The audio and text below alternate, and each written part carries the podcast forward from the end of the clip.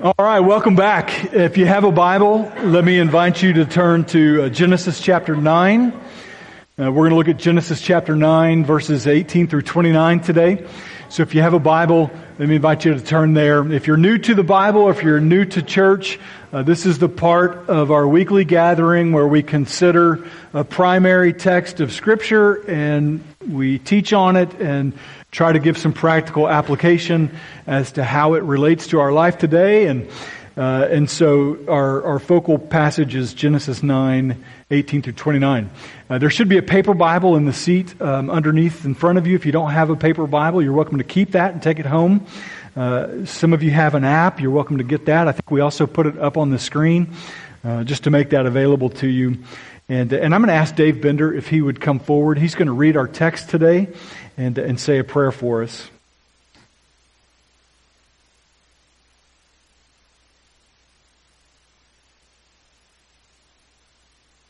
Oh, thank you.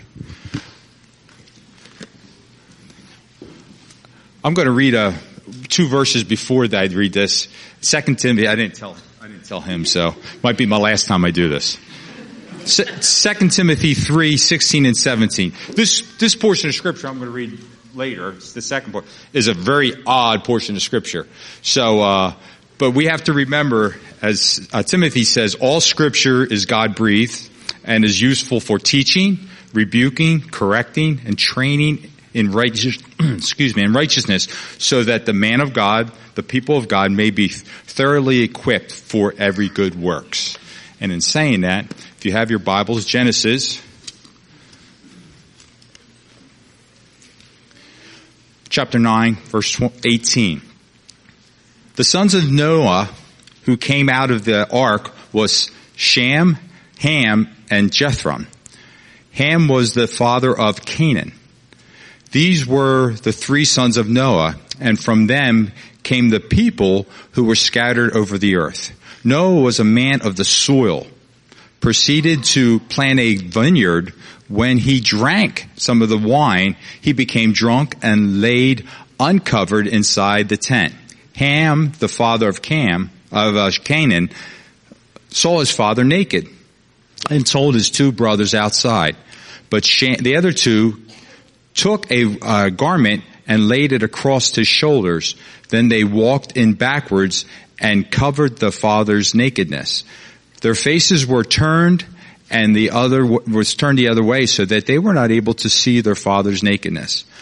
But when Noah awoke from his wine and found out what the youngest son had done, he said to him, "Cursed be Canaan, the lowest of slaves. Will he be his brothers?" He also said, "Blessed be the Lord, the God of Shem. May Canaan be the slave of Shem. May God extend the territory of Jethron. May Jethron live in the tents of Shem, and may Canaan be his slave." After the flood, Noah lived 350 years. Altogether, Noah lived 950 years, and then he passed away. Let's pray. Father, you are a good God, and we know that everything you do is good. Lord, this is good what we're doing right now. Lord, I thank you for each one in this room. I thank you for Gibson, and I pray a special blessing over him right now as he opens up God's Word and tries to, the best he can, through the work of the Holy Spirit, share things to help us to be a better Christian for you. Lord, I pray a word of encouragement on him, and just thank you for all that you're going to do. And we ask this all in Jesus' name, amen.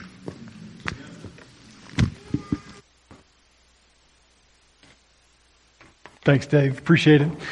I appreciate you starting with that verse in Timothy. We understand that all Scripture is God-breathed, and yet in God's providential and somewhat humorous timing on Move Up Sunday, when we've encouraged kids to take notes and draw pictures, we get a passage like this, right? It's a strange text, maybe one of the strangest maybe in the top five strange texts in the book of Genesis, and yet we're committed to walking and working through the Bible, a book at a time, chapter at a time, verse at a time, and we don't skip over the hard texts.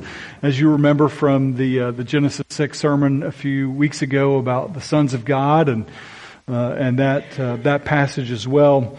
And maybe if I preached topically, I would probably never come to Genesis chapter 9 and teach on Noah's drunkenness and nakedness, but here we are. Why is this event recorded for us here in the Bible? I mean, after all that Noah had accomplished during the days of the flood, before and after, why are we given this one incident to summarize the last 350 years of his life? I mean, surely he did something else that was worth noting in the final days of his life. But that helps us to remember the context that this word is written in. You'll remember Moses is writing this to the children of Israel who had just been delivered from Egypt, and they are making their way into the land of Canaan so that they may inhabit the land of Canaan, and that the land of Canaan and the Canaanites would be judged by God through the Israelites. One commentator said the inclusion of this sordid incident in the life of Noah is interesting. Out of all that Noah did after the flood, why is this episode the only one recorded? And he points out that the answer lies in the events surrounding the writing of Genesis. Moses was leading the Israelites toward the land of Canaan to take possession of it, and so the story of how Canaan came to be cursed was one justification of the conquest. God had pronounced doom upon these people long ago, and Moses was leading the Israelites to fulfill that prophecy.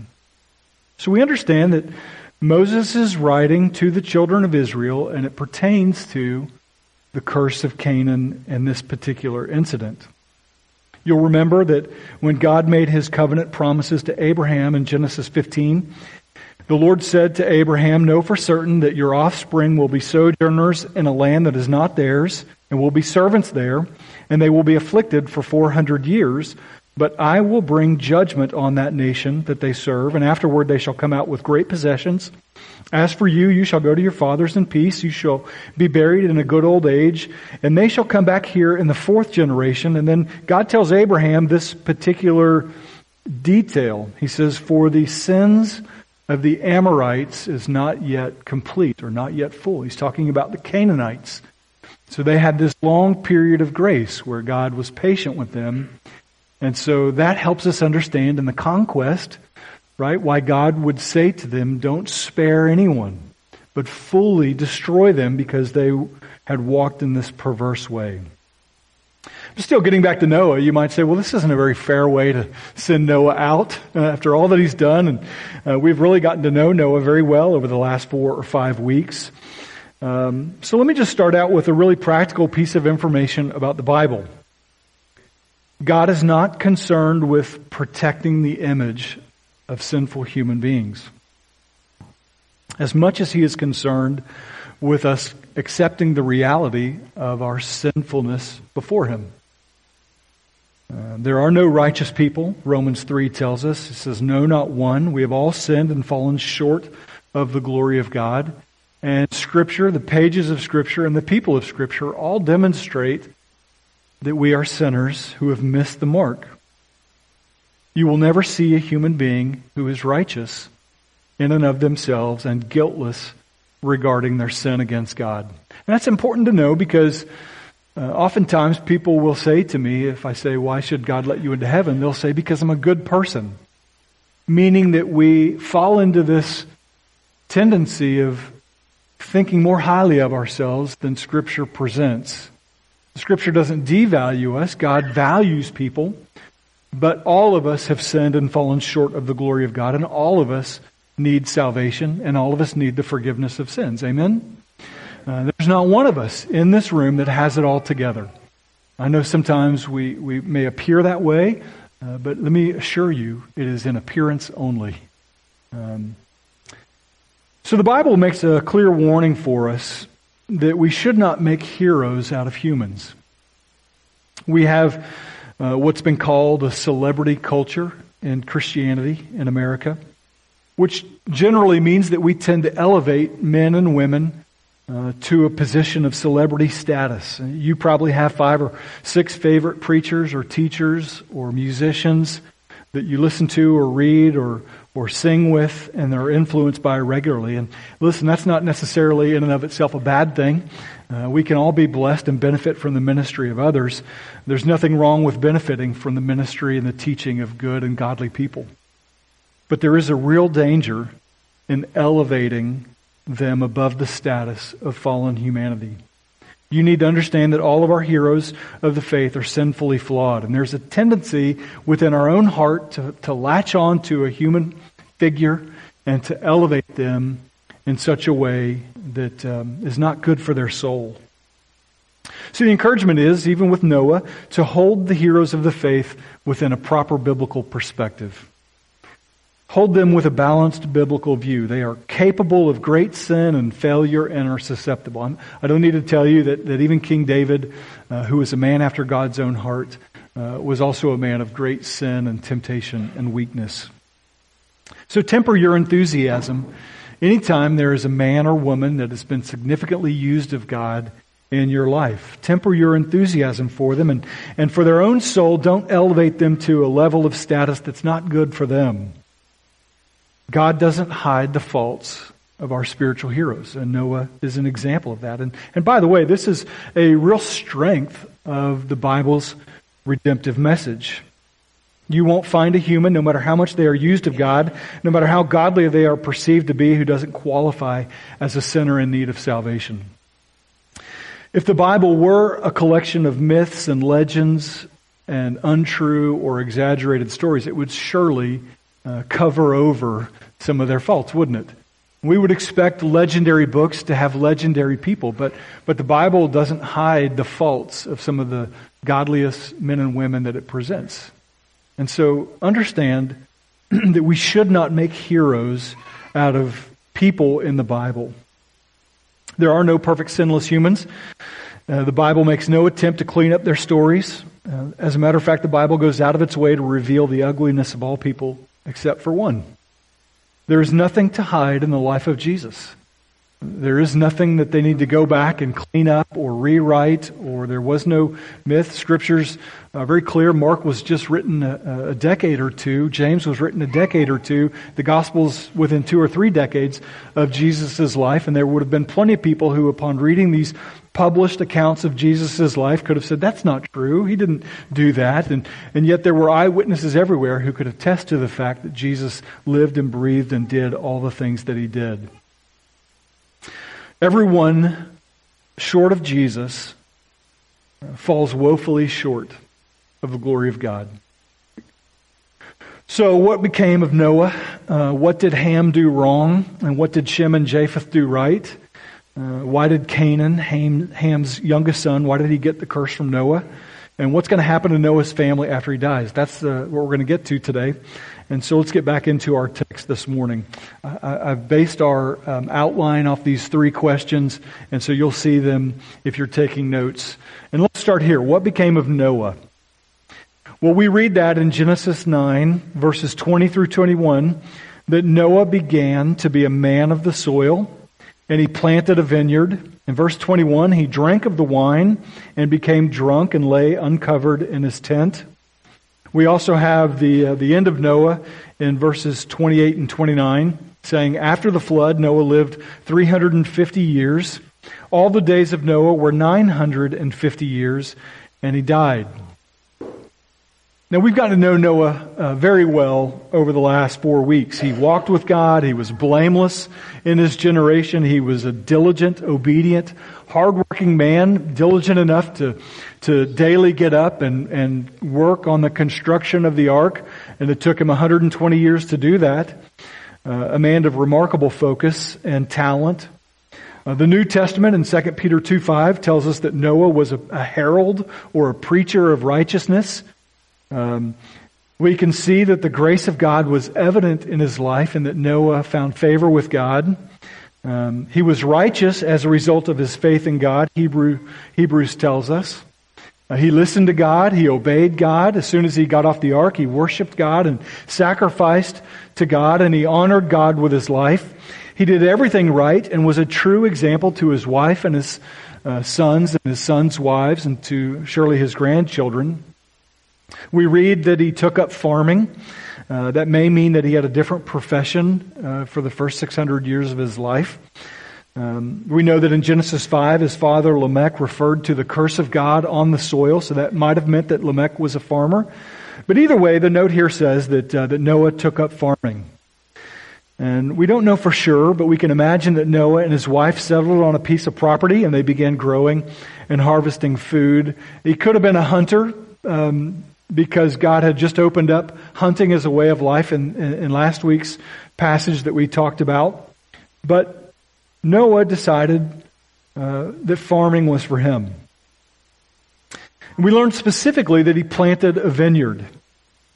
I took a bit of time this week and looked into what it takes to plant a vineyard and what that process looks like. Today it takes 3 years before a crop is useful for winemaking. The process of winemaking is a multi-billion-dollar market today. Vineyards are full-scale, complete productions today. The vines are carefully pruned. The grape clusters are hand-harvested and cut back every year. There's a whole process of squeezing and juicing and collecting and bottling and fermenting the juice. It takes months, if not years, to produce a good bottle of wine. We have no idea necessarily what specifically the conditions of the earth were like when Noah stepped off the boat, but assuming that it takes 3 years to produce a crop, we can assume that Noah invested a lot of time and a lot of effort into this process of winemaking. And what we can see plainly from the text here is that he planted a vineyard, produced wine, and in the process of that, he became thoroughly intoxicated. I don't want to assume, but maybe we can speculate that in the process of perfecting his recipe that maybe he became addicted to wine. Maybe this was just a one-time event that we read about here today. But whatever the case may be, or whatever the details are that led to the event that we read about, Noah lost control and became thoroughly intoxicated. So intoxicated that he passed out naked in his tent. And I'll just pause here because there's a good warning for us to remember. Alcohol does not produce godliness or reflect self-control in our lives.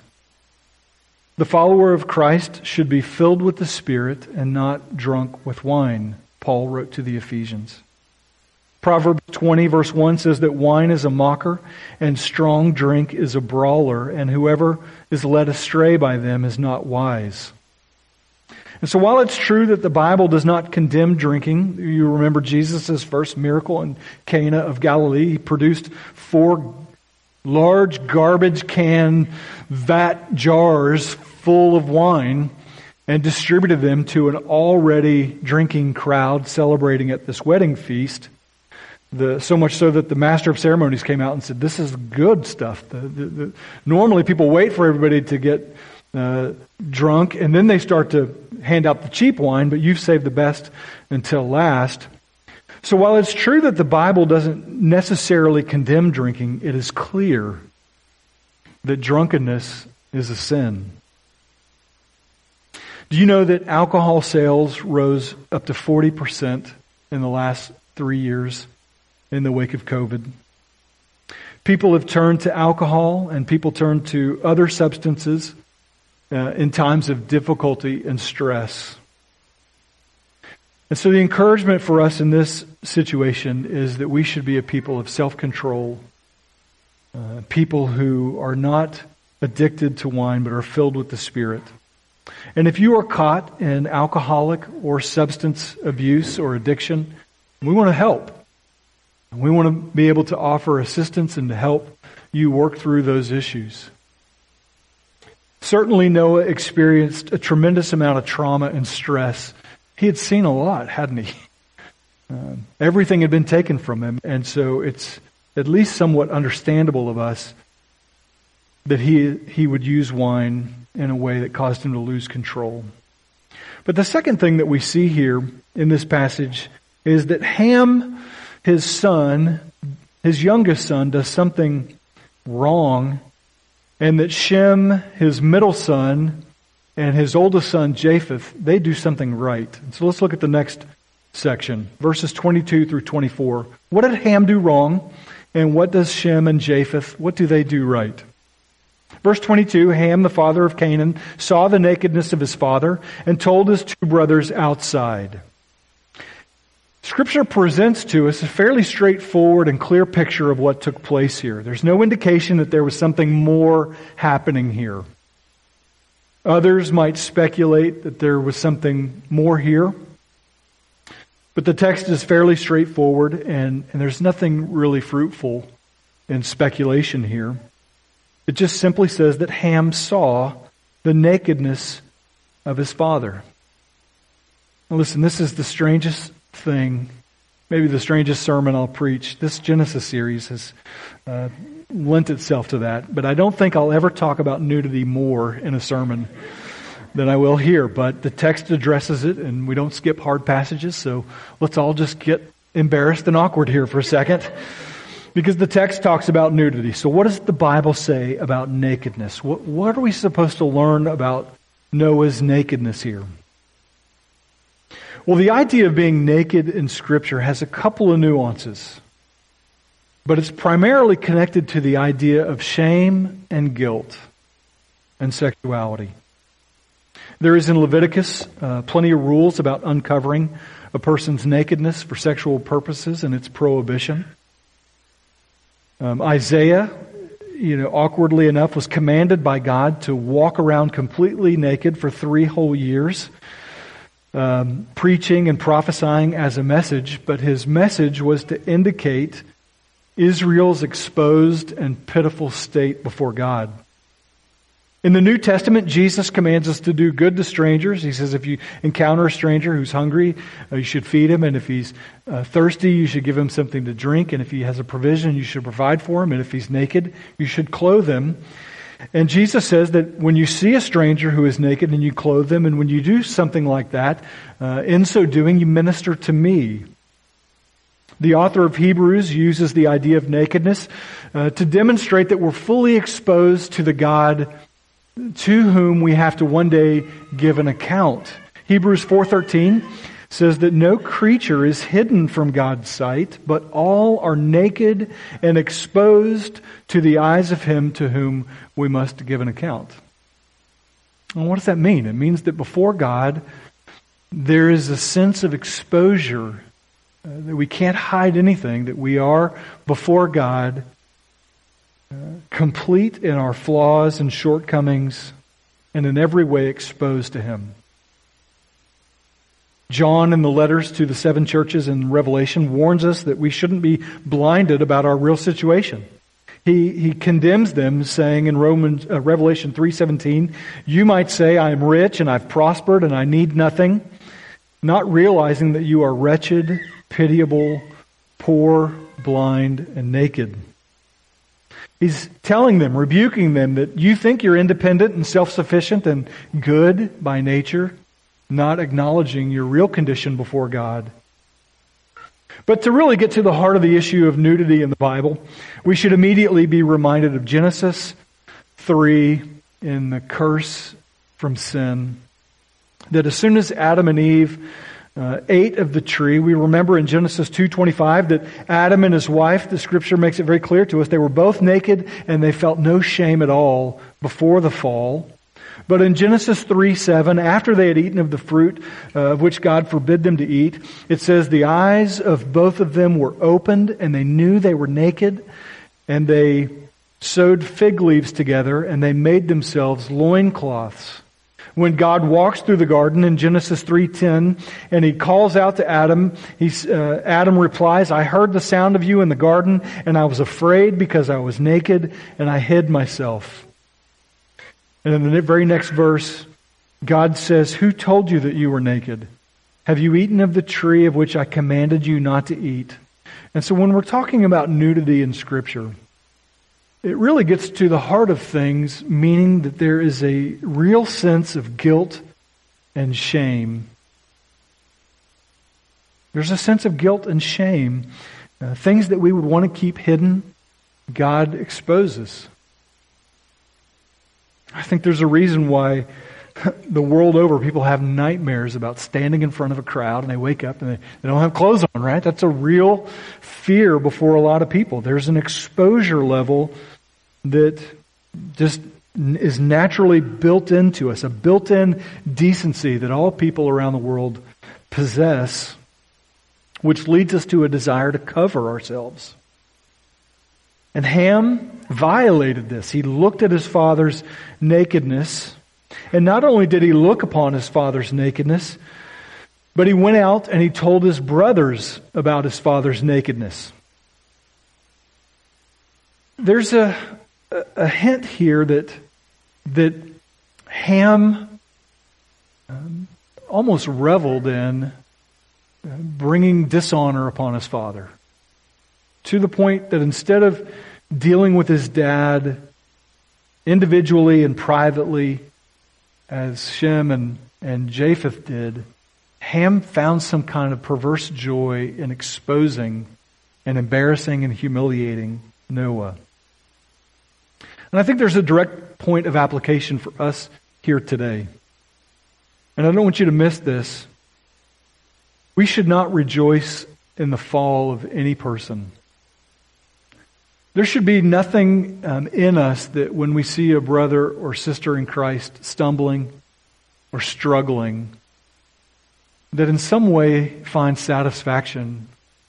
Good for them. I'm glad they finally got what they deserve. You can be sure that if you ever find yourself taking pleasure in a once godly man or woman who is somehow fallen into sin, you can be sure that that perversity in your heart is also sin. We should grieve whenever brothers or sisters in Christ fall into sin. And we should work diligently for their restoration in a biblically prescribed way. Just turn with me quickly over to Galatians chapter 6. It's all the way over in the New Testament. If you make a right from where we are in Genesis, you'll get into Matthew, Mark, Luke, and John, and then the Acts of the Apostles, Romans, 1st and 2nd Corinthians, and then you get into these four little letters. I used to remember them by saying Gibson eats potato chips, right? Galatians, Ephesians, Philippians, Colossians. The letter of Paul to the Galatians, turn over to chapter 6. And just look at this passage with me, Galatians 6, 1 through 3.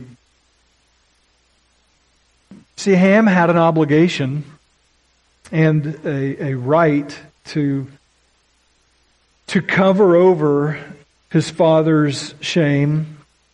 And in Galatians 6, we see Paul's command to the New Testament Christians, saying, "Brothers, if anyone is caught in any transgression, you who are spiritual should restore him in a spirit of gentleness. Keep watch on yourself, lest you too be tempted." Paul's instructing the Galatians that if we observe somebody falling away, rather than exposing them in a way that makes it public and adds guilt and adds shame to their downfall, that we should go to them personally with the heart of gentleness to restore them. He goes on to tell us to bear one another's burdens and so fulfill the law of Christ. There is a law in Christ Jesus that we are to bear each other's burdens, and one of them being the restoration of a brother or sister in Christ who falls. And then in verse 3, Paul says, "For if someone thinks that he is something when he is nothing, he deceives himself."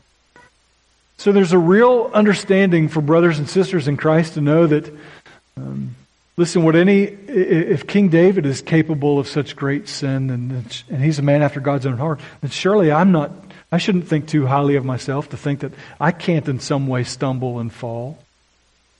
There should be a sense of humility when we see a brother or sister in Christ fall, not a sense of joy that people fall. And so if you find yourself rejoicing in the fall of any Christian anywhere, it's an indication of where your heart is. An indication that there is something within you that rejoices in evil rather than someone's restoration. Back to Genesis 9. We see that Noah's fall reveals the character of his sons. There's something about Noah's sin and Noah's failure that brings something out about his three sons. It revealed that Ham not just looked upon his situation, but that he also went and uncovered his situation to his brothers, in some way dishonoring his father. But it also reveals that Shem and Japheth had a different character, and they handled things differently, didn't they? It says that they, in this kind of humorous, descriptive way, they put a blanket over their shoulders, and they held this blanket, and they walked backwards until they were able to kind of feel where Noah was and drop the blanket in such a way that protected their integrity. And with great care, they covered up their father's guilt. John MacArthur puts it this way. He says that this is the basic principle that this entire event demonstrates. He says, we are called on to assist others in covering their shame. So while it's easy to gossip about a person who is falling into sin or hardship, and it can even make us feel better about ourselves, God wants us, He wants His people to cover each other's shame and not expose it. And then MacArthur points to the same passage we just read in Galatians. I'll point you to two others. Proverbs 10:12 said that hatred stirs up strife, but love covers over offenses. 1 Peter 4:8 says, above all, keep loving each other earnestly, since love covers a multitude of sins. So, and I want to make this point here as well, and before I forget, that covering over sin is not the same as sweeping it under the rug. We don't excuse what Noah did, and we don't wink at sin and just let it go without some sort of activity. It is our responsibility to hold each other accountable. And so covering over sin does not mean pretending like it didn't happen. Many of you have been sinned against, and the offender wants nothing more than for you just to move on and forget about it, without ever having to deal with it, without ever having to confess it, without ever having to repent of it. And yet godliness deals with sin in an active, proactive way, without excusing it or covering it up as so to forget about or pretend like it didn't have real life consequences. I don't think that's what Scripture is presenting here when Shem and Japheth cover over their father's sin. By the way, this is a one-time event, it appears, in Noah's life. What Scripture presents is a fairly stainless record in all the ways that God used Noah. And so he was deserving of their honor to deal with this issue privately. So what happens when Noah wakes up? That's the third thing. Why did Canaan get the curse? The grandson of Noah, the youngest son of Ham. And why did Shem and Japheth, why did they get a different prophetic utterance from Noah? Verses 25 through 27, Noah investigates when he woke up and find out what happened. By the way, these are the only words of Noah. We never hear his voice anywhere. In all the 650 years and all the things that he did, this is his one line. He said, "Cursed be Canaan, a servant of servants shall he be to his brothers."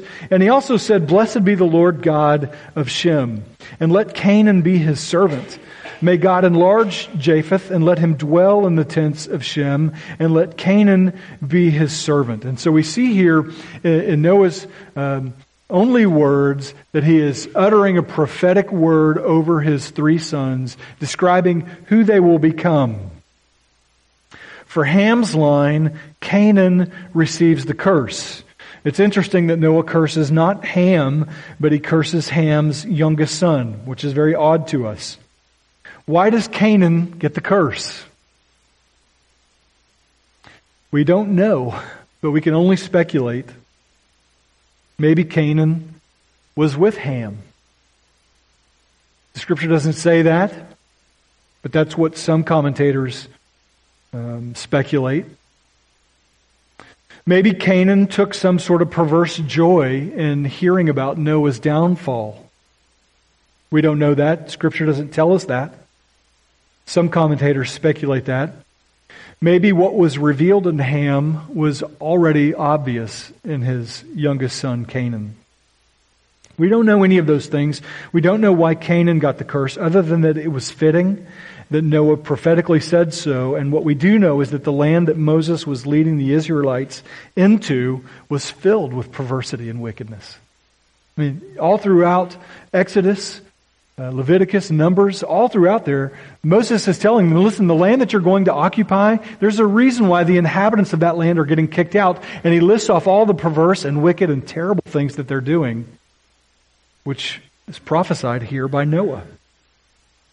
And God is showing the Israelites that Moses is leading them into the promised land, and why the inhabitants are worthy to be judged in that way.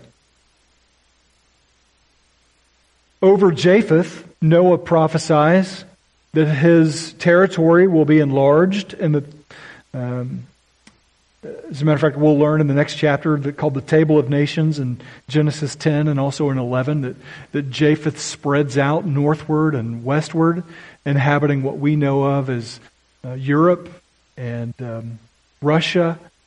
He expands northward into large territories, Japheth does. But we also learn that in Japheth's, the prophecy about him, that his blessing will be directly connected to Shem's dwelling. That is, Japheth won't be blessed outside of his connection to Shem. Which leads us to Shem's prophecy that Noah gives to him. Notice that Noah doesn't bless Shem, does he? No, it says Noah blessed the God of Shem. Prophetically speaking, Noah saw something with Shem, and maybe Shem had some reverence or fear of God. Maybe he shared the faith of Noah.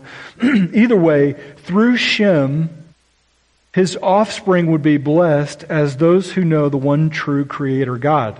We're going to find out through Shem. By the way, Shem is where we get the word Semitic or Semite, and how we describe Jews today and the Jewish nation today. They are Semites, or we might hear somebody being anti-Semitic. That comes from their connection to Shem. It's through Shem and God who blesses Shem and who is blessed by Noah here that eventually the Messiah would come. We are able to trace the line from Noah to Jesus through the line of Shem. Shem will have a son down the line who has a son whose name is Eber, from where we get the name Hebrews, right? From Eber. Eber will give us Abraham, and Abraham will give us Isaac, and Isaac will give us Jacob, and Jacob will give us Judah. And so you'll remember, one of the mega themes of Genesis is that the promise of a Redeemer will come from the seed of a woman. And we don't know who it is. So with every new birth of a boy, there is this hope. Is this the Messiah? Is this the one? Even with Lamech, he says, when Noah's born, this one is finally going to give us rest from the curse. And so from Adam and Eve down to the line of Shem, down to the line of Eber, down to the line of Abraham, to Isaac, to Jacob, to Judah, all the way into, when we get into David, finally now, the line of people who are possible to be that Redeemer are narrowed. If you read Luke 3, you'll see the genealogy of Jesus, and you'll find the names Shem and Eber and Noah. All those names leading to Jesus. And so in this prophecy from Noah, Shem, blessed be the God of Shem. So what happens next for Noah's family? Next week, we get into the Table of Nations. 70 nations will come from Noah's three sons. We're going to learn about them and their expansion. Do these curses and blessings come true? Will humanity improve now that Noah's sin is exposed and revealed and his death is in the past? Will people seek God and get better as a society? There's not good news for humanity. But let me close with these two sort of application points for us. Number one, how can we respond to this text today? The first thing I encourage you to do today is don't take any pleasure in uncovering someone's shame, specifically with gossip and slander. Ham took some twisted pleasure in revealing Noah's shameful state to his brothers. Was Noah wrong in what he did? Yes. He should not have become intoxicated so that he lost control. I'm sure that Noah wasn't proud of his behavior. It wasn't brazen, public, lewd behavior. This was an unfortunate, shameful event in an otherwise godly man's life. But did Noah deserve to be blasted by his son Ham? No. Ham could have handled the situation completely differently. He could have spoken to Noah. He could have covered Noah. And he could have dealt with it privately the next day, dealing with the situation in a righteous way. But Ham exposed his shame, and he enlarged it, and he amplified it. And that's what particularly the sins of gossip and slander do. This has direct implications for us when it comes to godly accountability within this congregation, within our relationships versus sinful and ungodly behavior like gossip and slander. By the way, gossip and slander are mentioned in some of the lists of sin. Like, I mean, I hate that we're taking notes. This is kind of an R-rated sermon here. I'm trying to clean it up best I can. But I mean, in some of these lists, in Galatians 5, for example, all these horrible sin lists, you find gossip and slander, envy and jealousy. I mean, what we might think of as private, sort of respectable sins versus some of the others in those lists. Listen, there are no respectable sins. But gossip and slander has a way of destroying people. In contrast to the way Jesus commands us within the congregation, within the church, how we're supposed to handle this. You see the steps in Matthew 18, verses 15 through 17. If your brother sins against you, go and tell him his fault between you and him alone. And if he listens to you, you have gained your brother. And that's the end of it. If he doesn't listen, then you can tell another or two others and take them along with you, so that the charge may be established by the evidence of two or three witnesses. Verse 17 of Matthew 18, Jesus says that if that person refuses to listen to you and to those few that you take with him, then tell it to the church. And if they refuse to listen even to the church, let them be as an outsider. So there it is. If somebody sins against you or you become aware of somebody in sin, the first thing you should do is what? Go directly to that person. And with the spirit of gentleness, Galatians 6:1 tells us, a spirit of humility, a spirit of meekness, try to restore that person in a dignified, honorable way. Not one that excuses their sin, but in a way that confronts them and says, listen, brother or sister, I care about you, and sin leads to death, and I see this in your life, and I want more than anything for you to be repentant and to be delivered from this. And I haven't told anybody else about this. This is just between us. And my prayer is that you'll respond in a good way. That's the process. But all too often in the church, we see the destructive results in a congregation being destroyed when people fail. Listen, if church discipline is working correctly, you'll never hear about it. Because it's godly men like you and women like you who never make me aware of a sinful issue, because you're dealing with it you're dealing with it privately in person in an honorable way, confronting it. One commentator writes this about gossip. Gossip is clearly defined as one who reveals secrets and who goes about as a tale-bearer or scandal-monger. A gossiper is a person who has privileged information about someone and proceeds to reveal that information to those who have no business knowing it. Gossip is distinguished from sharing information in two ways. Number one, intent. Gossipers often have the goal of building themselves up by making others look bad and exalting themselves as some kind of repository of morality or knowledge or righteousness. And the second indication of gossip is the type of information shared. It's not just intent, but it's also what they share. Gossipers speak about the faults and failings of others, or they reveal potentially embarrassing or shameful details regarding the lives of others without that person's knowledge or approval. Even if they mean no harm, it's still gossip. In the book of Romans, Paul reveals the sinful nature and lawlessness of all mankind, stating how God poured out His wrath on those who rejected His law because they turned away from God's instructions and guidance. And so God gives them over to their sin nature. And in giving them over to their sin nature, the list of sins includes gossiping and slanderers. If God is giving over the world, we love to quote Romans 1, don't we? God gave them over to this and to that, but He gives people over to gossip and slander as well. The Bible tells us that a perverse person stirs up dissension, and a gossip separates close friends, in Proverbs 16:28. Proverbs 11:12 through 13 says, "A man who lacks judgment derides his neighbor, but a man of understanding holds his tongue." A gossip betrays a confidence, but a trustworthy person keeps a secret. Proverbs 18:7 through 8, "The words of a gossip are like choice morsels. They go down to a man's inmost parts. A fool's mouth is his undoing, and his lips are a snare to his soul." There's so many passages. I could go on and on. Those who guard their tongues keep themselves from calamity. So we must guard our tongues and refrain from the sinful act of gossip.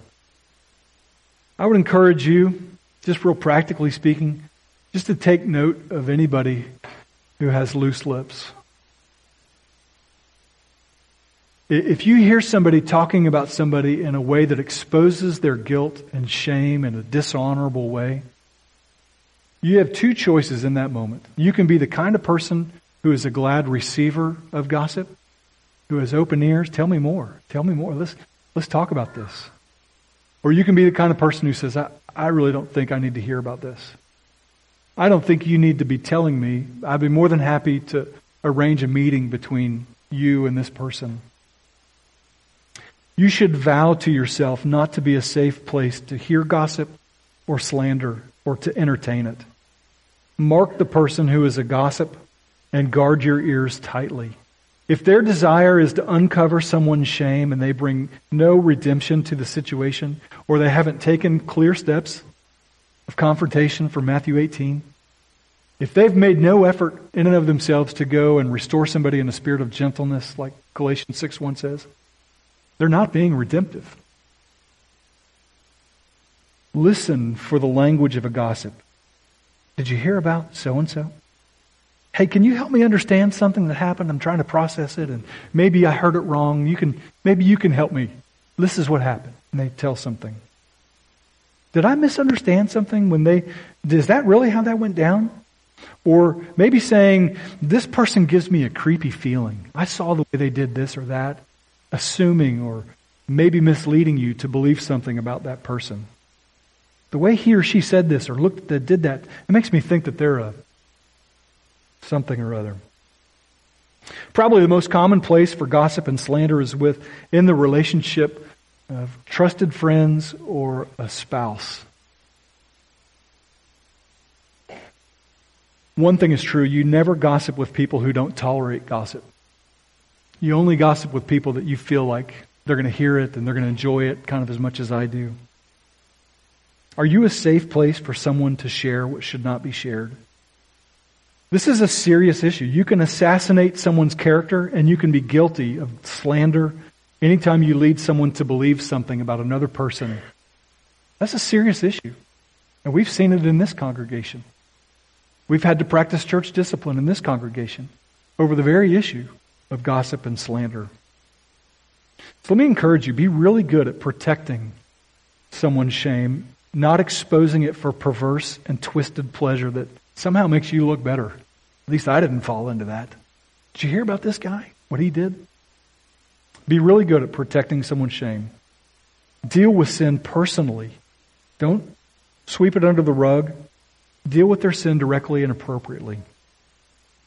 And then the second point of application for us that I want you to see is that God covers our guilt and shame. In Genesis 3, after the fall, God sacrificed an animal. He made skins and garments, and he covered over Adam and Eve's nakedness. Anytime we sin, our sin nature, just being human, we feel shameful. We feel guilt. The choices we make are often shameful choices. There's not a single one of you who will stand before God guiltless and shameless in and of yourself. Scripture is clear. We have all sinned, and we've all fallen short of the glory of God. And we all deserve the punishment for sin, by the way. What's the punishment? Romans 6:23 says that the wages of sin is death. But the good news of the gospel is that the free gift of God is eternal life in Christ Jesus. And this is why we rejoice. This is why we never get over the cross, why we never get over the gospel, why we always come back to singing songs about who Jesus is and what He did for us, is because in Christ Jesus we have a covering for our sin and our guilt and our shame. We have forgiveness of sins. The righteousness of Christ covers us and makes it as though legally we had never sinned. God will not hold your sins against you. Isn't that a wonderful truth? He covers our guilt. I thought of this story yesterday at the men's breakfast, and I'll share it as I close. Years ago, I was on staff at Riverside Community Church in Warrington, and I don't know how often you drive down 611 or how often you used to drive down 611, but there was this ugly building. I mean, it was all rainbow colored and technicolored. It was this huge building, and it had these nude silhouettes. It was an adult club. It had these nude, and I remember one time our daughter, we drove by, and she was little. She said, "I want to go work at the mermaid store." Right? She wanted to go work there. Right? She didn't know what it was. It just had these nude silhouettes all over it, and it looked to a kid appealing. And it was just an eyesore to the community. And the township had not allowed the owner to do more with it. And so because they had messed with him, he legally painted it as ugly as he could and just made it an eyesore. And long after it had closed down, this adult club, I just sensed God leading me to lead a group of people to paint it. And I didn't fully understand why or how or anything, so we got about 95 or so volunteers. I think some people here today might have even been a part. I was just telling Chris Mullen before the service. He was there.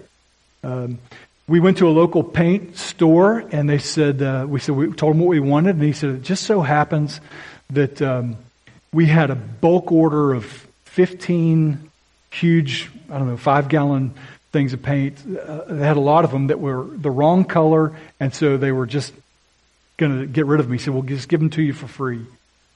We had all the supplies donated to us, and that day about 90 people gathered, and we spent a whole day cleaning up that property and painting over it.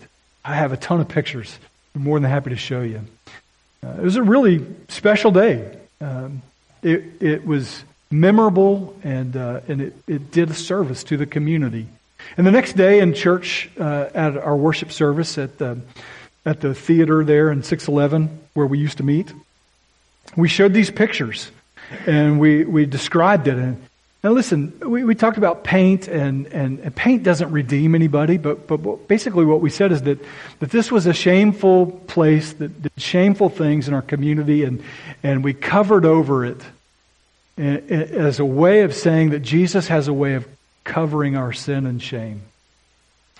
And I'll never forget, maybe a month or so later, we got a handwritten letter in the mail, and this woman said, I just visited your church, and I happened to visit on the same day that this took place, and nobody in my family knows this, and so it's very private, don't tell anybody, but I just was in town, and I happened to visit, and I want you to know that I used to dance there in my early 20s. And it was I felt so guilty, and I felt so dirty, and I felt so shameful. And And in the years since, I had come to faith in Christ, and yet this was still a place that held great shame for me. And when I drove by and I saw it, and then I came into the service and I saw what you had done, and I just want you to know that it demonstrated to me how good God is in covering over our shame and guilt. Isn't that the beauty of the gospel? Is that in Christ Jesus, there is therefore now no condemnation for those who are in Christ Jesus. And you can be a tool, a mouthpiece for God, that instead of shamefully exposing someone and humiliating them, you can offer the gospel, which in Christ Jesus you can have forgiveness of sins. I think that's the beauty of Genesis 9, right? The weird passage about nudity and drunkenness, and yet the beauty of the gospel shines clear in it. So, Father, we thank you for your word. We thank you that, just like Dave read earlier, that every word of God is breathed out by your Spirit, and it is profitable to us for rebuking and correcting, teaching and training us, so that the man of God may be thoroughly equipped for every good work. And we thank you even for strange passages like Genesis 9 and Genesis 6, and things that we might normally skip over, and yet in your providence, you call us to work through your word and showing us how it contributes to your redemptive message.